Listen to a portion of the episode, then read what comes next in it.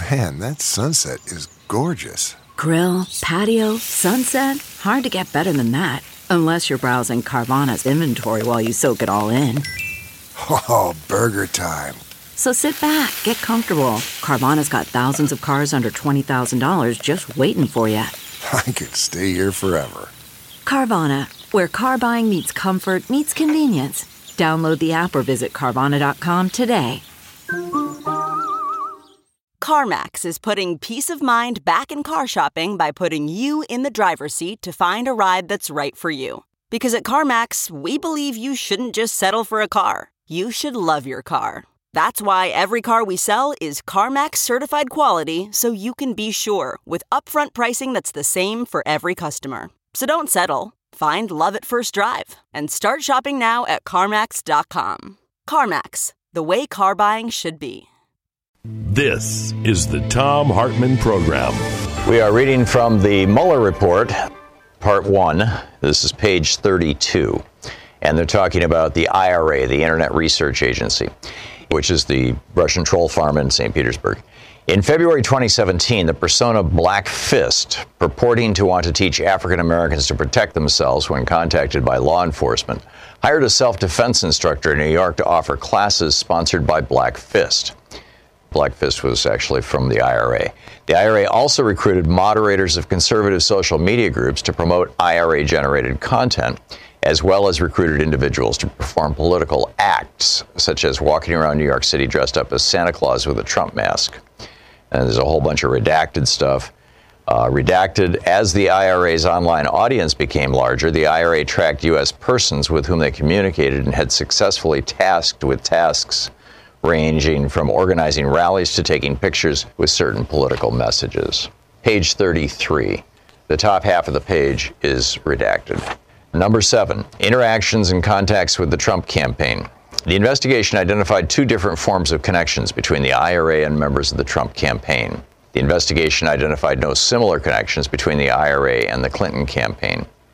First, on multiple occasions, members and surrogates of the Trump campaign promoted, typically by linking, retweeting, or similar methods of posting, uh, reposting, pro Trump or anti Clinton content published by the IRA through IRA controlled social media accounts.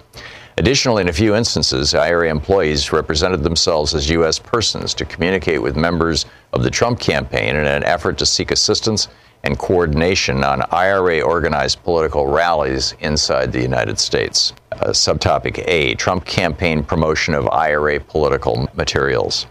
Among the U.S., quote, leaders of public opinion, end quote, targeted by the IRA were various members and surrogates of the Trump campaign. In total, Trump campaign affiliates promoted dozens of tweets, posts, and other political content created by the IRA. Posts from the IRA controlled Twitter account at 10 underscore GOP were cited or retweeted by multiple Trump campaign officials and surrogates, including Donald Trump Jr., Eric Trump, Kellyanne Conway, Brad Parscale, and Michael Flynn. These posts included allegations of voter fraud, as well as allegations that Secretary Clinton had mishandled classified information. On November 7, 2016, a post from the IRA controlled Twitter account Pamela underscore Moore 13 was retweeted by Donald Trump Jr. On September 19, 2017, President Trump's personal account at Real Donald Trump responded to a tweet from the IRA controlled account at 10 underscore GOP, the backup account of at 10 underscore GOP TEN. This is not one zero which had already been deactivated by Twitter. The tweet read, We love you, Mr. President. IRA employees monitored the reaction of the Trump campaign and later Trump administration officials to their tweets. For example, on August 23, 2016, the IRA controlled persona Matt Skiber Facebook account sent a message to a U.S. Tea Party activist writing that, quote, Mr. Trump posted about our event in Miami. This is great, end quote. The IRA employee included a screenshot of candidate Trump's Facebook account which included a post about the August 20, 2016 political rallies organized by the IRA out of St. Petersburg. Page 35. The top little bit of the page is redacted. It follows B, contact with Trump campaign officials in connection to rallies. Starting in June 2016, the IRA contacted different U.S. persons affiliated with the Trump campaign in an effort to coordinate pro Trump organized rallies inside the United States. In all cases, the IRA contacted the campaign while claiming to be U.S. political activists working on behalf of a conservative grassroots organization. The IRA's contacts included requests for signs and other materials to use at rallies, as well as requests to promote the rallies and help coordinate logistics. While certain campaign volunteers agreed to provide the requested material, for example, agreeing to set aside a certain number of signs, the investigation has not identified evidence that any Trump campaign official understood that the requests were coming from foreign nationals. In sum, the investigation established that Russia interfered in the 2016 presidential election through the Active Measures social media campaign carried out by the IRA, an organization funded by Prigozhin and companies that he controlled. As explained further in Volume 1, Section 5, the office concluded, and a grand jury has alleged, that Prigozhin, his companies, and IRA employees violated U.S. law through these operations, principally by undermining through deceptive acts the work of federal agencies charged with regulating foreign influence in U.S. elections. Page 36, item number three Russian hacking and dumping operations.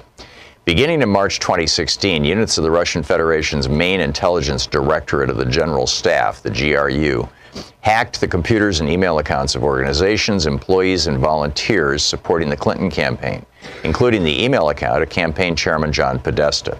Starting in April 2016, the GRU hacked into the computer networks of the Democratic Congressional Campaign Committee, the DCCC, and the Democratic National Committee, the DNC. The GRU targeted hundreds of email accounts used by Clinton campaign employees, advisors, and volunteers. It's the Mueller report.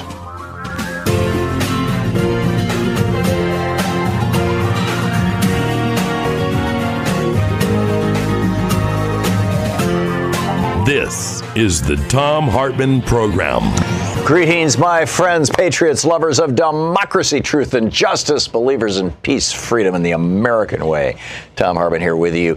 Mark Weisbrot is the co director of the Center for Economic and Policy Research. CEPR.net is the website. He is the president of Just Foreign Policies, the author of several books, including Failed What the Experts Got Wrong About the Global Economy. His Twitter handle is Mark Weisbrot. W E I S B R O T.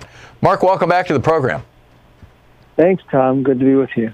One of those brilliant progressive economists out there, but you really understand both the political and the economic dynamics of what's going on in Central and South America. I'm curious your thoughts on the latest news out of Venezuela. Well, the Trump administration is obviously trying to overthrow the government. That's their stated goal. But they haven't succeeded so far. The last coup attempt uh, about a week ago didn't work. And so they're relying primarily on the sanctions.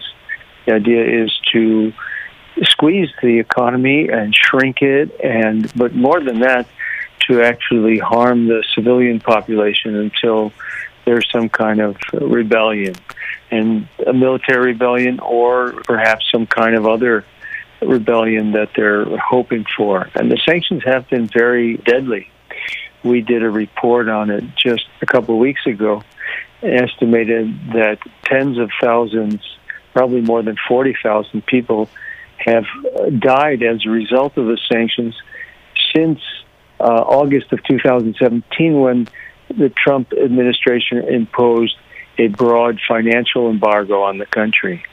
We did this in 1959 or 1960 to Cuba, and that was what, 60 years ago, if I'm doing my math right? It was a long time ago, anyway. And Cuba's still, you know, moving along. Do you think that Venezuela has the ability to do that, or, are, you know, are they going to break under these sanctions? And if so, what might be the result? It's a good question. Well, you know, Cuba had help from the Soviet bloc after the sanctions. I think that made a huge difference. Right. Well, um, Venezuela is getting help from Russia. I, I, I, just don't think it's anywhere near as consequential as no, uh, how the very, Soviets very were helping little. the Cubans. It's very little. And the sanctions are much more deadly than people realize. I mentioned the death toll. For example, the IMF is projecting this year, they changed their projections from negative 5% growth to negative 25 for 2019. So that's a quarter of their economy that's going to be wiped out. And they changed it because of the January sanctions, which are much more severe than the sanctions that you had from August of 2017 that have already killed so many people. So, for example, Venezuela's already lost more than a third of its oil production just in February and March. And then they're projected to lose most of their oil, probably two thirds of their oil production this year. What is left in their hmm. oil production, they already lost a huge amount. And the oil is what pays for all the almost all of the imports of food, medicine, spare parts, medical equipment, things that you need for the healthcare and sanitation and water systems. So this is what they're actually cutting off when they cut all this off this is just absolutely devastating. It's hard to imagine that it's the world is even going to allow it to happen during this year. Yeah, although it seems to be happening right in front of us. Beto O'Rourke on Rachel Maddow's show said that he thought that Juan Guaido, the Speaker of the Parliament there, who never ran for president, is the actual credible president. There's something short of 50 other countries, including many of our allies, who agree with him on that. What's the story here? What's the dynamic? How did this come about? And what's the probable fate and future of it all? Well, first of all, I'm almost sure that Beto O'Rourke doesn't even know that when you recognize a parallel government, you're automatically imposing a trade embargo and some more severe financial sanctions because it means that the revenue that the government does have if the government sells any oil, doesn't go to the government. It goes to the parallel government, to Juan Guaido. Of course, it can't even receive it. And so basically, you're cutting off most of the export market for Venezuela. And you're also making it very hard for them, much harder for them to get essential imports like medicine, even with the cash that they have on hand. Because so, do you mean if the United States was to recognize Juan Guaido as the legitimate president, and I think we have, uh, then that means well, yeah, that anything we buy from. Venezuela, we don't pay to the Venezuelan government, we pay it to Juan Guaido and his buddies? That's right. And that's why the biggest chunk of Venezuela's exports to the U.S. are no longer being exported. So that the money wouldn't be going back markets. to Guaido. Well, of course. Why? I mean, why right. would they sell oil to give him money? Right. And it's really quite outrageous. The whole thing is kind of outrageous. I mean, there are disputed elections all over the world, and nobody intervenes and says, "Well, this is the president we want." You know, Pence called Guaido the night before. He announced that he was president and gave him the okay. And it just isn't done. In fact, I don't think the United States has really done this since World War II when the Nazis occupied France and they recognized the government in, in exile. So this is really extreme and it violates all diplomatic conventions. Mm. But there's some short of 50 other countries have also recognized Guaido as oh, the yeah. as legitimate president. yeah, I wrote an article about that actually, and this is very similar to George W. Bush's coalition of the willing in the Iraq War. He also had 48 countries. So all of these countries are political allies of the United States. So most of the world does not recognize the parallel government mm. of Juan Guaido. You know, three quarters of the countries in the world don't recognize. It. These really are, you know, they're mostly right wing governments in Latin America, for example, they're all almost all right wing governments. Uh, mm-hmm. Uh, and ironically, some of them came to power through other regime change operations of the United States, for example, the government of Honduras. You know, Mexico and Uruguay, for example, have not recognized. But Argentina has a right wing government that the U.S. also helped get the power. Brazil has a, fascist government which the U.S. helped get the power. Right, Jair so Bolsonaro. These, so these are the governments that have joined this coalition of the willing. The European thing is another story. Obviously, those aren't all right wing governments, but they also came under pressure. For example, the government of Spain had opposed the sanctions publicly, and then they pressured them because they had an election on April 28th, so there was a lot of you know media hype about yeah. Venezuela there. In Europe, kind of follows the U.S. and Spain's also lead on Latin America, but there are divisions in Europe as well. Italy hasn't recognized the Guaido government, for right. example. I think didn't Germany just back away from that recognition? Oh, I haven't seen it. It might have happened. I think you will see more splits among Europe because yeah. you know Trump himself, right? He said he thought this coup was going to happen on January 23rd. That's you know. Well, I'm thinking that when it didn't happen, that he's directing his energies now. His uh, I want to have a war in order to get reelected energies to Iran, which also freaks me out. But we're talking with Mark Weisbrot of the Center for Economic and Policy Research, CEPR.net. Mark, the thing that really profoundly confounds me is how we can have so much emphasis on the Mueller report and all this concern, I think legitimate concern about the possibility that another country, specifically in this case Russia, actually interfered in our election in a way that may well have put Donald Trump in the White House.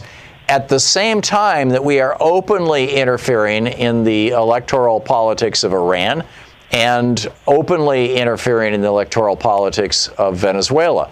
And those aren't the only countries that we've been doing this in for some time. Is this just plain old hypocrisy, or is there some law we're breaking? I, I, I don't get it.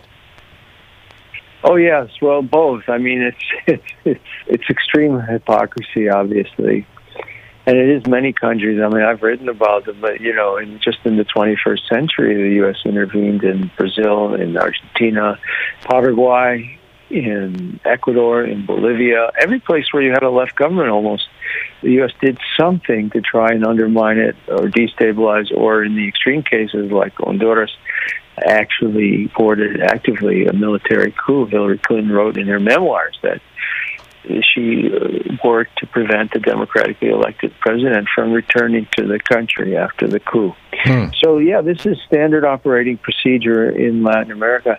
And in Venezuela, you can see it does this extra damage because, as you said, you know, look at the U.S. I think the whatever the Russians in that election 2016 polarized the country. Well, imagine look at what the U.S. is doing in Venezuela and what it does there. Yeah. It's brutal. Mark Weisbrot, CEPR.net is the website, the Center for Economic and Policy Research. Mark, thanks a lot for dropping by today. Sure. Thank you, Thom. Always appreciate getting your perspective. It's so well informed. Hey, Louise and I have been using CBD for a couple of years now for basically pain relief and sleep. But we had been using CBD that also had some pot in it, I suppose, because of, you know, it's legal here in Oregon. Um, but now there's a CBD oil that's legal all over the United States. It's the best quality you can get. And it's derived from hemp, which is you know related to marijuana, but it's not marijuana. And so it's it's legal and it doesn't get you high, and but it does you know have these extraordinary properties of uh, pain relieving and anti-inflammatory properties. It's from NuLeaf Naturals. NuLeafNaturals.com is the website. Um, CBD oil, non-intoxicating, so it's ideal if you're looking for the health benefits of cannabinoids without, you know, getting high. This does not get you high. It's non-toxic and has potent pain-relieving and anti-inflammatory uh, properties. And the, this is the brand that, that Louise and I trust and use. New Leaf, NU Leaf Naturals. NuLeaf Naturals the highest quality concentrated CBD oil on the market, 100% organic, highly concentrated, contains no additional additives, grown in the United States. And as I said, the only ingredient is hemp, so it's totally pure and simple and legal. So go to nuleafnaturals.com, nuleafnaturals.com, to save 30% off and get free shipping in the U.S. when you use the code TOM, spelled T H O M. Go to nuleafnaturals.com for premium cannabinoid wellness, there's only one place, nuleafnaturals.com. Use the promo code TOM, T H O M, to get 30% off. And if you're the first person to tweet me the nuleafnaturals.com website, I'll send you a free bottle of NuLeaf Naturals CBD oil. Our book today is Mortal Republic How Rome Fell into Tyranny by Edward J. Watts. This is from the first chapter, which I think is really more like an introduction. This book explains why Rome, still one of the longest lived republics in world history, traded the liberty of political autonomy for the security of autocracy. It's written at a moment when modern readers need to be particularly aware of both the nature of the republics and the consequences of their failure. We live in a time of political crisis when the structures of republics as diverse as the United States Venezuela, France, and Turkey are threatened. Many of these republics are the constitutional descendants of Rome, and as such, they have inherited both the tremendous structural strengths that allowed the Roman Republic to thrive for so long and some of the same structural weaknesses that led eventually to its demise. This is particularly true of the United States, a nation whose basic constitutional structure was deliberately patterned on the idealized view of the Roman Republic presented by the second century BC author Polybius.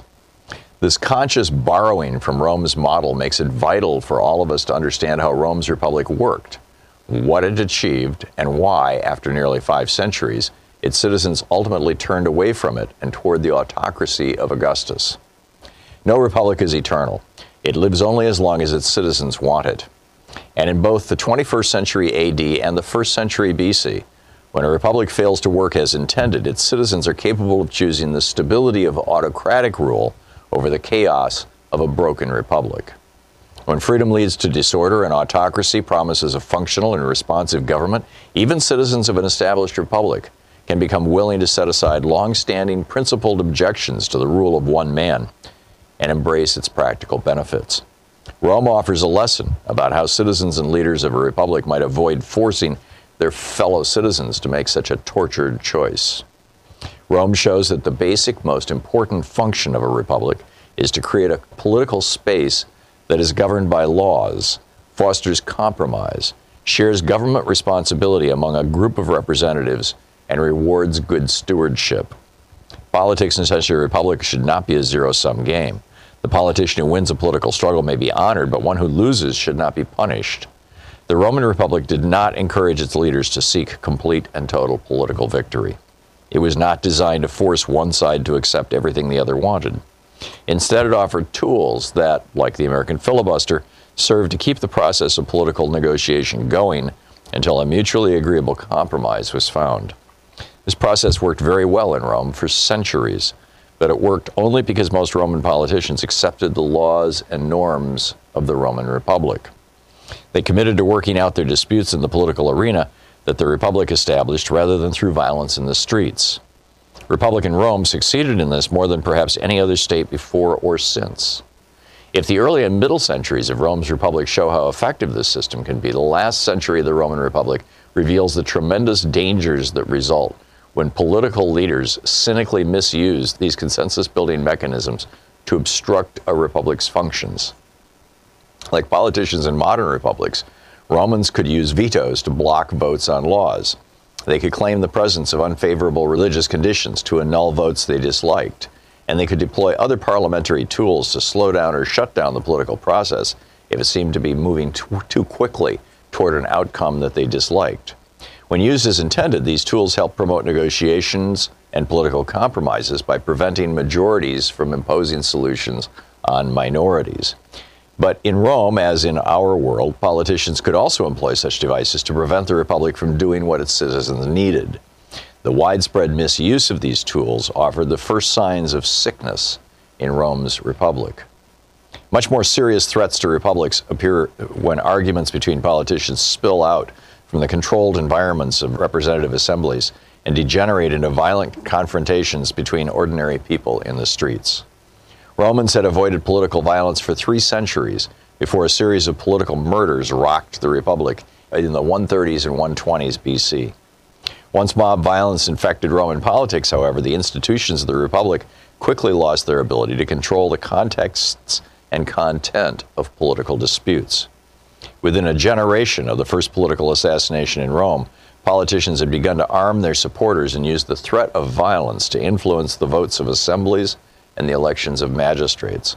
Within two generations, Rome fell into civil war, and two generations later, Augustus ruled as Roman emperor. When the Republic lost the ability to regulate the rewards given to political victors and the punishments inflicted on the losers of political conflicts, Roman politics became a zero sum game in which the winner reaped massive rewards and the losers often paid with their lives.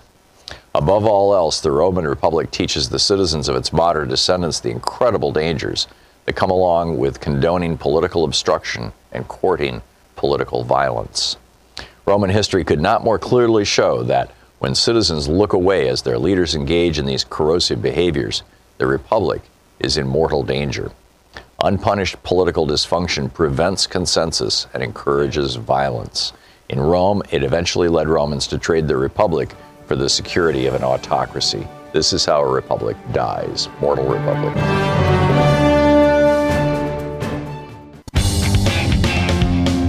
I'm talking with Professor Edward J. Watts, professor of history at the University of California, San Diego. His new book, Mortal Republic How Rome Fell into Tyranny. He holds the the Alkiviadis Vassiliadis Endowed Chair. His new book, and I read this the weekend before last, and it just blew away my weekend. I could not put it down. Mortal Republic How Rome Fell into Tyranny. And uh, Dr. Watts, welcome to the program. Thank you for being with us this hour. Oh, thank you so much. I'm really excited to be here. Let's start at the beginning. You write about how I mean eh, the, the focus of the book seem, seems to be, from my point of view anyway, this period of time from roughly 100 BC to maybe a few years AD when Rome went from being more or less a functioning republic to becoming an empire and, and the whole idea of republic was gone as Octavian, as Augustus Caesar rose. Can we start at the beginning? You said that the Roman Empire was roughly, and I'm doing this from memory, and it's been two weeks since I read your book. My apologies, but you said that the Roman Empire was about 500 years old, more or less, you know, around the time Christ was born. How did it start? And at one point, you referenced the Roman Constitution, and another point, you referenced that Rome didn't have a constitution. Did they have one? At what point did they acquire it? How did it function as a republic? Where did the idea even come from? Yeah, I mean, this is a, a, great question because when we think about Rome, what we tend to think about is the empire that starts with Augustus. And that, all told, lasts for about 1,500 years. So it's one of the longest lasting states in the history of the world. But for 500 years before that, Rome is a republic. And then for about 300 years before the republic, Rome is a monarchy. And so what the republic actually starts as is a reaction against Roman monarchy, where you have a group of basically influential aristocrats who decide that they want a representative democracy of a sort to replace a monarchy that had become a kind of uncontrolled absolute state. Was this in part motivated by their looking at the experience of the Greeks? I think they're looking at institutions in the region of, of sort of central Italy where they're located. And mm. what they saw was that a republic as they intended and as it was designed was a great way to sort of channel the voices of everybody into a few representatives, but do it in such a way that the voices of some people are louder and matter more than the voices of other people. When the Republic is set up, it's set up basically as something that is a representative democracy, but it's a representative democracy in which certain people have a greater voice than others as you move across the history of this, that basic principle that everybody should have a voice, but the voice needs to be channeled through representatives, and certain people have more of a say in choosing those representatives, remains a feature of the Roman Republic from beginning to end. If you're like me, then safeguarding your money through market downturns is a clear priority. And frankly, we've seen enough market volatility to make any investor nervous. For people like us who think outside the box and read between the lines, it's becoming even more clear that the insider secret of accumulating physical gold is becoming a lot less of a secret and more of a trend. According to the World Gold Council, in 2018 alone, central bank gold purchases increased by over 74%. The bottom line is that we are starting to see the cracks forming in our economy. And the faster you take action, the better your opportunity. There's only one company I personally recommend in this industry, and that's the expert strategists at ITM Trading. They specialize in wealth protection and opportunity positioning. Both, as you know, are imperative in our current economic climate. Call my friends at ITM Trading at 1 888 Own Gold. Ask for their free gold protection guide and hedge your bets like the top 1% do. Call 1 888 Own Gold. That's 1 888 O W N G O L D. 1 Own Gold.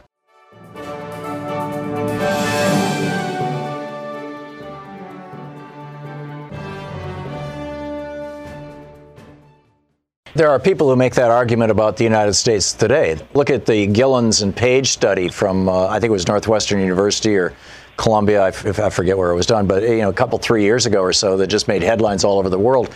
That the top 10% of Americans, about 80% of the time, what they want legislatively is what actually gets passed in the United States. The bottom 90% of Americans, what they want legislatively is actually less likely than 50%, less likely than random chance to be enacted into law. So we have a, a republic here where we have this feeling that we are participating and that we're electing people, and yet there is a very definite power structure in place. Are there parallels here, or was it, you know, hey, you know, we're going to make it more representative to diminish the probability of revolt or revolution, and yet we're not going to make it entirely representative because we want to maintain our wealth and power? Yeah, I think that the path you see in the United States and the path you see in the Roman Republic are similar. When the United States started as a republic, the people who could vote were property holding white men, more or less. And of course, this was a structure that originally was designed to support massive slavery in the South. And in the Roman Republic, you start out also with a very narrow group of people who actually get to decide what's happening. But in Rome, as in the United States, more people get involved, more people get a voice as time passes. Now, Rome never gets to the point where it's including, say, the votes of slaves or the, even the votes of women. But the people who set this up initially, I think, would have been shocked to see who could vote and what kinds of power those votes generated as the republic gets to its later stages. And so I think in, in both cases, what you have is a structure that's set up to be not particularly representative of everybody, you know, representative of certainly less than 50% of the people living in the society. But as time passes, republics tend to get more and more representative if they stay stable. And in both the United States and in Rome, that's the path that you see followed.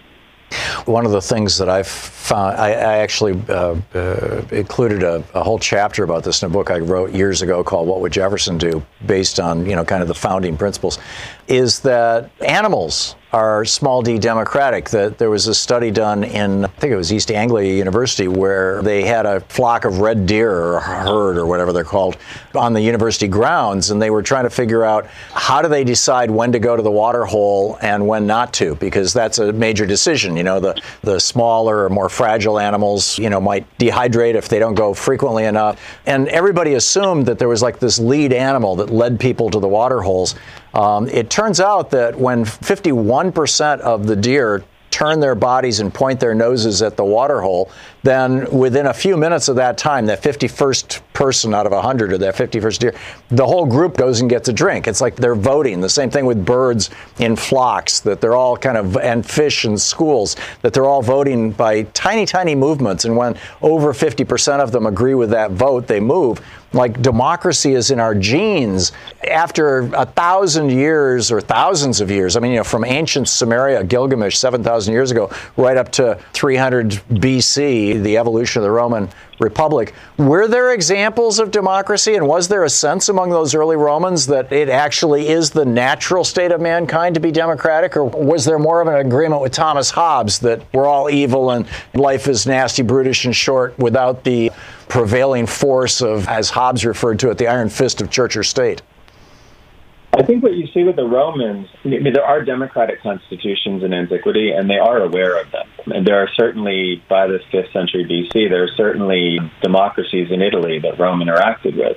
But the principle I think that, that Romans felt very strongly about was the idea that the best way to make decisions actually wasn't democratically, because what tended to happen in those democracies is decision making proceeded very quickly. You know, those were societies that were incredibly dynamic and they could make changes very, very fast. And if the policy they decided on didn't work, they could reverse it very, very quickly as well. Um, but the disadvantage in a democracy is not everybody's invested in whatever policy you make. So it's only 50% plus one person that makes a decision. And that decision could actually be quite radical. And the reversal could be equally radical. And so what the Romans decided and what the Romans preferred was a system that was based on generating consensus, where every decision was made on the basis or was made by people who represented all Romans on the basis of the collective consensus that they could build around a policy. And what Romans understood was that was not the most dynamic way to make decisions. It took a while to make any kind of decision in that kind of system, but those decisions tended to be binding because people now were bought in You know, if 70% right. of the population approves something, it's very hard to reverse it. And it's a lot harder than when 50% approve it. You write Rome had avoided political violence. Romans had avoided political violence for three centuries before a series of political murders rocked the Republic in the 130s and 120s BC. Once mob violence infected Roman Republic politics, however, the institutions of the Republic quickly lost their ability to control the contexts and content of political disputes. Are there parallels to draw between that and the period in the United States in the late 1850s that led up to the Civil War? And if the racial violence that we're seeing, particularly the white supremacist violence against people of color in the United States, that is now the number one domestic terrorist threat, has been apparently for some decades, were to grow, are, there parallels there, or was this something completely unique and different from what we're seeing? I think the 1850s example is actually it's a wonderful one for say the parallels because what you have in the 1850s is the breakdown of the United States Republic's ability to generate consensus and, and compromise. And so that political violence is something that happens because the system stopped working. And that I think is the real danger.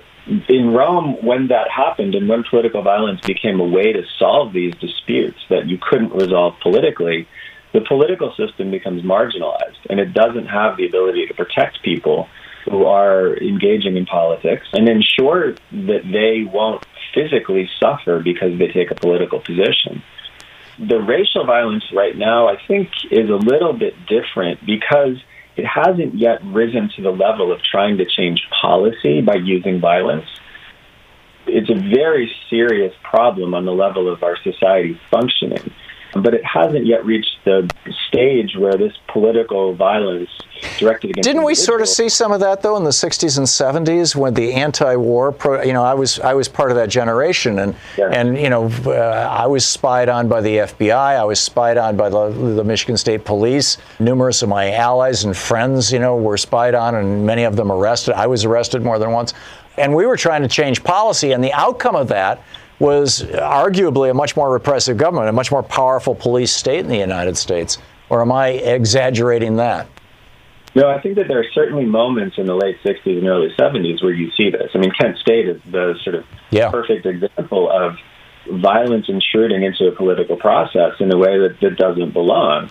Um, and in other cases, like the, the Democratic Convention, um, and you know some of the other famous moments where political expression is being confronted violently, do you see other political parallels with political violence, like you know the uprising in Turkey against Erdogan and then his crackdown, the protests against Duterte in the Philippines, that crackdown, Mohammed bin Salman in Saudi. Of course, that's not a republic, but you know his crucifying somebody for Easter.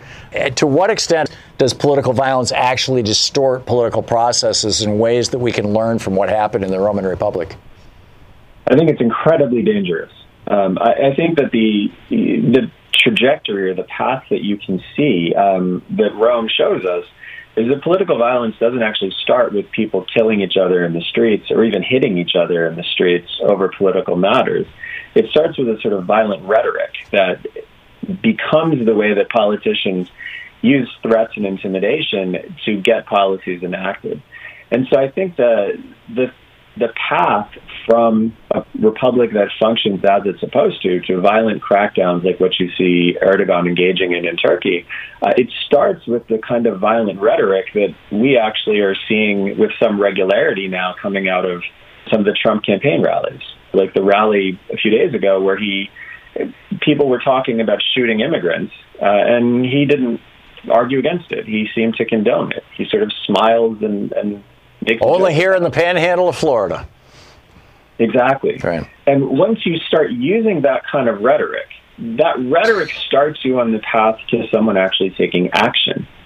And in the Roman Republic, the people who start using that rhetoric see almost, you know, not even a year later, actual physical violence enter into a political space that it hadn't been for 300 years. Who was using that rhetoric at the time, and when was this? So this is in the 130s. And the way the rhetoric starts, you have a reformist politician who wants to get relatively modest reform through, and it gets blocked because there's not a consensus supporting it. And what he does is he uses threatening supporters of his to come into the city and begin using the threat of violence to force policies through that otherwise wouldn't have been enacted. And this leads within less than a year to people using actual violence against him. Now, this is Tiberius Gracchus, and Tiberius Gracchus never used violence himself, but he used violent rhetoric. And this alarmed people enough that the response was to use actual violence. Um, but once that comes into the political system, it's impossible for that system to generate actual, genuine consensus about the ideas uh, and the policies that one is trying to enact. Isn't this what we saw with the brown shirts in Germany in the 30s and the black shirts in Italy? Yeah. I mean, I think what you see in those situations is the space for actual debate and the space for actual compromise is eliminated because now people have put supporters into the street. And the other side of that is once one of those people, one of those black shirts or brown shirts or supporters of Tiberius Gracchus, dies in that fight, you have a martyr. You can't actually back down very easily if you've called those people into the streets and some of them given their lives for a policy. And so compromise becomes really difficult in a situation where you've asked somebody to die for a position that you now are going to bargain away. We haven't yet really gotten into the death of Julius Caesar, the rise of the triumvirate, and then ultimately the rise of Octavian. If, uh, please correct, correct, my pronunciations. I, my, yeah. my, my knowledge on this, I, I, took two years of Latin in high school, and I did in Latin a book report on Gibbons's book on, on the Roman Empire. but, but, to the best of my recollection, I didn't actually read the book. I, you know, I skimmed it, I, or I had a cliff notes. I don't remember now, but I, I learned so much from your book that I really should have known. And so, can you encapsulate, summarize, uh, you know, fairly quickly for us how Rome went from being, you mentioned before, you know, for 200 years you had a, basically a kingdom, then for about 300 years it became a republic, and then more or less around the time of Christ, it ceased to be a republic, and, and how that happened, and if there are lessons for us today in that. When we were talking in the last hour, we talked about how the rise of violence in political systems like a republic short circuits the basic way a republic is supposed to work. And what that means is, in terms of setting policy, the policies cannot be arrived at building towards compromise and consensus like a republic is designed to do. But eventually, this seeps out so that it isn't just affecting policy making, but it's affecting individual politicians. And so the politicians who are using violence or are trying to push policies through, they now are not protected by the republic either. So there's sort of two fundamental aspects of what a republic should do. One is it builds policies that a lot of people support. But the other is if you are on the wrong side of a political decision, you don't lose anything. You don't die. You don't lose your property. The minority is protected, essentially. Exactly. And so you know what's at stake when you participate politically. You know, if, if you win, you, you get a policy enacted. If you lose, you lose, and you lose face, and maybe you don't get reelected, but you don't die. Right. And as you move into the last century of the Republic, the Republic becomes increasingly unable to protect the lives of the people who lose in political conflicts, which means, frankly, you can't afford to lose. And as you move into the career of Julius Caesar, you move into a moment where you have a figure who very much understands that that's what's at stake. Caesar was very willing to do things uh, that were unconventional or maybe unconstitutional in a sense to get policies enacted. But what Caesar also understood very deeply was that the Republic by the 50s BC didn't function and couldn't ensure that any deal that he made politically would actually be binding. And so Caesar, as you come to the moment where Caesar decides to launch the civil war that, that will basically lead to the demise of the Republic, what you see is Caesar's negotiating with people in the Senate to try to come up with terms whereby he can come back to Rome and avoid conflict and avoid fighting a war. And he can't trust the Senate and his adversaries uh, to follow through on any deal that they make. And so Caesar ultimately decides to invade Italy and start the civil war that ends the Republic because he can't trust that the Republic can make a deal that will be binding. And in the end, he can't trust that if he makes a deal with the Republic, he's not going to end up dead. And that is ultimately the failing of the republic. You know, on a very basic level, it can't ensure that people engaging in politics can do that without dying. Are there lessons for today in that, or are we nowhere near close to that sort of thing? I mean, that, that actually seems like the precursor to the American Civil War in some regards. Yeah, no, I, I think we're not there yet. Um, but it's important, I think, to understand the path that one goes along to get to that point. Um, because initially, when a republic is functioning and generating consensus and fostering compromise, no one even thinks that there's any risk that you could die for behaving politically. Um, once you start injecting threats into this, you begin realizing that if, if you put a policy forward that somebody doesn't agree with, you might be threatened and you might get hurt. Um, eventually, those threats move to violence, and the violence moves to assassinations, and eventually, the system can't protect anyone who's behaving politically, or can't guarantee that it will protect anyone who's behaving politically. And right now in the United States, we definitely are seeing threats.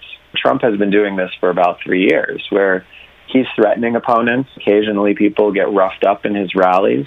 But we're not at assassination, at least the sort of sanctioned assassinations that you would see in the late stages of the Roman Republic. So we have seen assassinations. We've seen people killed in synagogues. We've seen people killed in mosques. We've seen people killed in churches in the name of politics by people who are overtly Trump supporters. But none of them were politicians. They were killed because of their identity, not because of their political activity. That's a distinction? That's a that's a key distinction. Yeah. Yeah. Okay. No, the the level of political violence right now is higher than it should be, but it hasn't gotten to the point where, say, congressmen are being killed because they don't vote a specific way. Right, and that's Um, what happened or- toward the end of the uh, in the collapse of the Roman Republic and the beginning of the Roman Empire. Right. And as you get into, you know, after Caesar's assassination and you get into the civil wars with Octavian, Octavian is particularly brutal. Uh, Octavian and Mark Antony um, and Lepidus, the, the three people who are leading the the the attack on the last bastions of republicanism, uh, they are particularly brutal in eliminating the people who oppose them Right. you know, hunting them down, killing them. In the case of Cicero, nailing his his head in his hands to the the place where public speeches were given. Right. Um, it was violence for the sake of inciting terror. I was invited to have a private audience with Pope John Paul II in 1999, as I recall. And Louise and I went over to Castel Gandolfo, and it was a whole all day kind of ceremony thing. The heads of state from around the world were there. It was fascinating.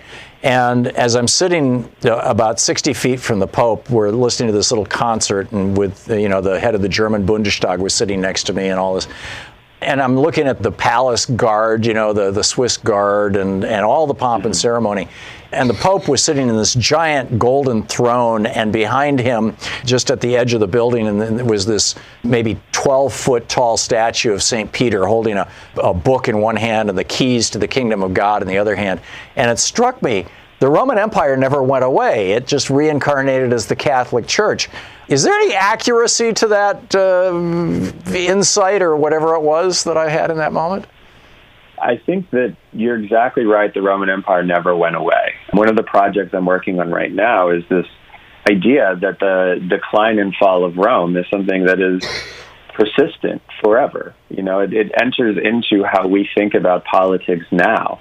And the Catholic Church is one of the groups or the entities that picked up the legacy of Rome. But you see this getting picked up whenever it's useful in all kinds of contexts. You know, everyone from um, the Russians in the 16th century to the Germans in the 19th century, from Charlemagne to the Byzantine emperors, all of them enjoy a claim on a Roman legacy. And in some ways, the United States does too. Um, you know, the modeling of our Constitution on the Roman Republic isn't an accident. The men who did this were all classically trained, classically educated. You know, they knew their Polybius, they knew their Roman history, um, and of course, our our republic is being founded while Gibbon is publishing his Decline and Fall of the Roman Empire. So it's very much in everyone's mind. You you write uh, this is from page 281 um, or 280. You say the republic did not need to die. A republic is not an organism. It has no natural lifespan. It lives or dies uh, solely on the basis of choices made by those in charge of its custody. And then on the next page, after you go through Cicero's arrogance and Cato's senatorial obstruction and, and Caesar's immense political talent and all those things, you say every time Cato misused a political procedure, or Claudius, and forgive my mispronunciations here, intimidated a political opponent, or a Roman citizen took in a bribe in exchange for his vote, they wounded the republic. And the wounds festered whenever ordinary Repo- Romans either supported or refused to condemn men who took such actions. When citizens take the health and durability of their republic for granted, their republic is at risk. This was as true in 133 BC or 82 or 44 BC as it is in AD 2018. You want to riff on that a little? Yeah, I, I think that our obligation as citizens of a republic is to acknowledge that there's a lot of good that comes from this. It's not the fairest political system, it's intentionally not fair. But on the other side of that, a republic that is dynamic, in which everyone is invested in its health, becomes more fair over time. And the decision that we have as citizens of a republic is uh, do we actually value the slow and steady process of regeneration and growth that a republic engages in? Uh, and if so, what we need to do is argue and fight for that republic. And sometimes that's going to mean that there's a policy that 70% of the population approves that we don't. But if that is a decision the republic makes, then we move on and we try to fight that fight again within the context of that republic at a later point when people have changed their opinions. And if we can't do that, and if we do engage in threats, and we do engage in intimidation, and we do block the institutional apparatuses of this republic from doing what it's supposed to do, we damage it. And so our Constitution says Congress has an oversight responsibility. If that's blocked by a Republican president or a Democratic president, that's a problem. That damages the Republic. And what we have not been doing recently is acknowledging that the Republic needs to be protected. And if it's not protected, it won't be here forever. Something will replace it. One other thing that's important to understand is a republic is very good at controlling and keeping together a big space with a lot of different interests. Yeah. And we are a big space with a lot of different interests. Well, let's, let's dig into that as we continue talking with yeah. Edward J. Watts, the author of Mortal Republic How Rome Fell into Tyranny. What motivated you to write this book at this time, particularly given that, particularly toward the end of the book, indulged in a little bit of contemporary political observation and comparison? So I've been teaching Roman history for better part of 20 years. And in that time, um, what I've seen is the interest in the parts of Roman history that most appeal to my students has changed dramatically. So when I started teaching, it was in the, the you know the lead up to the Iraq War and the discussions of Rome and the Roman Empire and the fall of the Roman Empire as a paradigm for the United States. And what I noticed, starting about in 2012, was that students became a lot more interested not in the empire but in the republic. And the republic was always a, a moment of great personalities, but not great relevance to our students. Um, but in the lead up to the 2016 election, and then especially after the election, students became very interested in how the Roman Republic fell, what kinds of things happened that, that brought that process about, and what that might mean as a tool for us to think about our contemporary reality. And so the book actually was was designed to help my students and you know and a general population think about what's going on around us with more tools than we might normally think we have available to us. Um, the 1930s are important to think about when we're considering what could happen now. But what's also important is looking at a republic that's old and lasts a long time and takes a long time to degenerate. And so I think Rome has some things that will be useful for us to keep in mind as we consider what's going on in the world around us. For example? Uh, so again, I think what what's particularly important is to understand that a republic that is strong and has lasted a long time doesn't die in three or four years. Process of decline and degeneration takes a while. And so when we turn to what's going on in the U.S. and we say, well, this started in 2016 or it started in 2012, I think what we miss is a similar spurt of things happened in the 90s Um, and the process of mistrust and the unwillingness to compromise, and this idea that any kind of consensus building was a sellout or a failure to actually govern as you ought to. This was something that we saw, you know, throughout the Clinton years. But it's also, of course, something we saw in the 60s. And so the, the question we have to ask is what kind of process are we actually in? Is this a hundred year long process and we're somewhere in the middle of it? Is it a process that begins just now? Is it something that goes back to the 90s? But once we understand that we have to think with more historical paradigms than just what happened in the Weimar Republic and then, say, the Spanish Republic in the 1930s, uh, I think we can begin to realize that we don't exactly know what's going on in the United States. We don't exactly know what the ailment is that is afflicting our republic. And because of that, we have to pay more attention to it than we might otherwise. I think the biggest danger that we have if we're using models from the 1930s is that if the Trump presidency ends and the republic is still here, we might assume everything is fine. Uh, and I don't think everything is fine. Yeah, well, in fact, it will have been damaged, and we're moving down that road toward the collapse of the republic. Is that the point you're making? Yeah, and yeah. we need to be very vigilant, even if it looks like the threat is past. Hey, Louise and I have been using CBD for a couple of years now for basically pain relief and sleep. But we had been using CBD that also had some pot in it, I suppose, because of, you know, it's legal here in Oregon. Um, but now there's a CBD oil that's legal all over the United States. It's the best quality you can get. And it's derived from hemp, which is, you know, related to marijuana, but it's not marijuana. And so it's it's legal and it doesn't get you high, and but it does you know have these extraordinary properties of uh, pain relieving and anti-inflammatory properties. It's from NuLeaf Naturals. NuLeafNaturals.com is the website. Um, CBD oil, non-intoxicating, so it's ideal if you're looking for the health benefits of cannabinoids without, you know, getting high. This does not get you high. It's non-toxic and has potent pain-relieving and anti-inflammatory uh, properties. And the, this is the brand that, that Louise and I trust and use. New Leaf, NU Leaf Naturals. NuLeaf Naturals the highest quality concentrated CBD oil on the market, 100% organic, highly concentrated, contains no additional additives, grown in the United States. And as I said, the only ingredient is hemp, so it's totally pure and simple and legal. So go to nuleafnaturals.com, nuleafnaturals.com, to save 30% off and get free shipping in the U.S. when you use the code THOM, spelled T H O M. Go to nuleafnaturals.com premium cannabinoid wellness, there's only one place, nuleafnaturals.com. Use the promo code THOM, T H O M, to get 30% off. And if you're the first person to tweet me the nuleafnaturals.com website, I'll send you a free bottle of NuLeaf Naturals CBD oil. Dr. Watts, we were just talking about how empires don't collapse overnight, and Donald Trump, all by himself, in all probability, isn't going to destroy the republic. And in fact, that you said, you know, a lot of the modern day chipping away at our small r Republican form of government in some ways started in the 90s. My observation has been that in 1971, Lewis Powell proposed to the business elite and the very, very wealthy in this country that they should seize control of the instruments of education, of our educational system, of our religious institutions, of our government, essentially, the judiciary in particular, of our media. You know, the Powell memo just laid this out.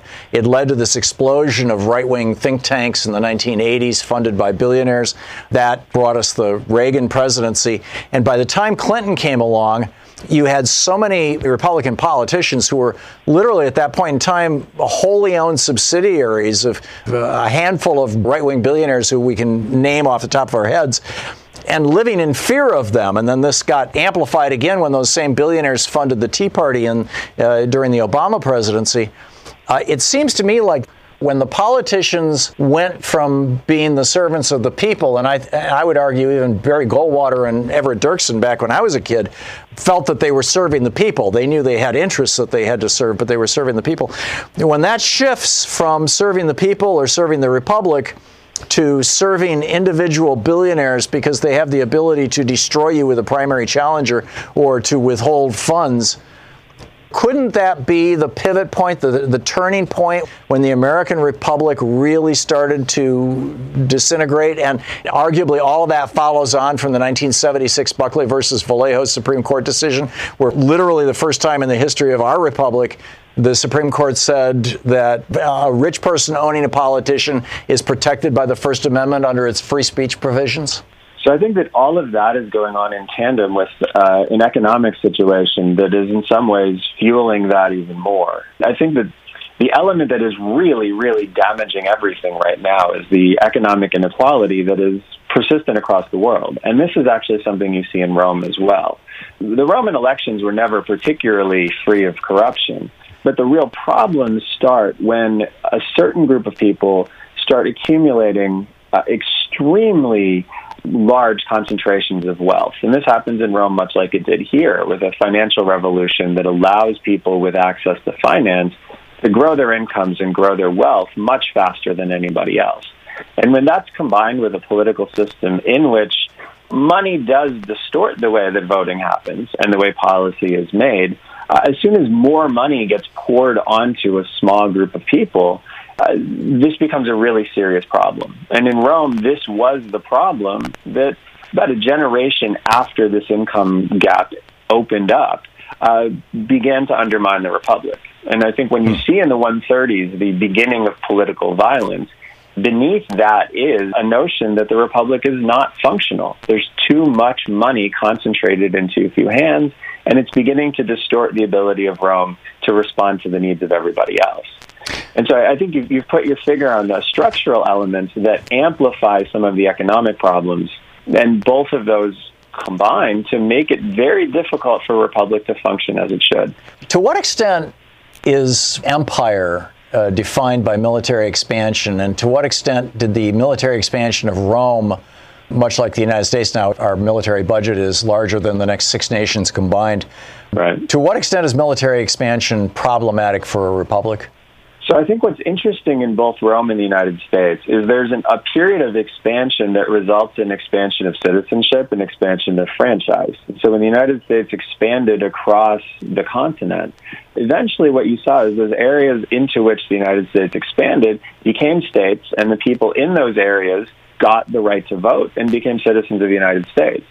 And then it stopped right? The uh, expansion into Puerto Rico did not lead to Puerto Rico becoming a state and then the military presence after World War II and so many other places has not resulted in any kind of actual integration of those places in a way that has a meaningful effect on the policies the U.S. makes.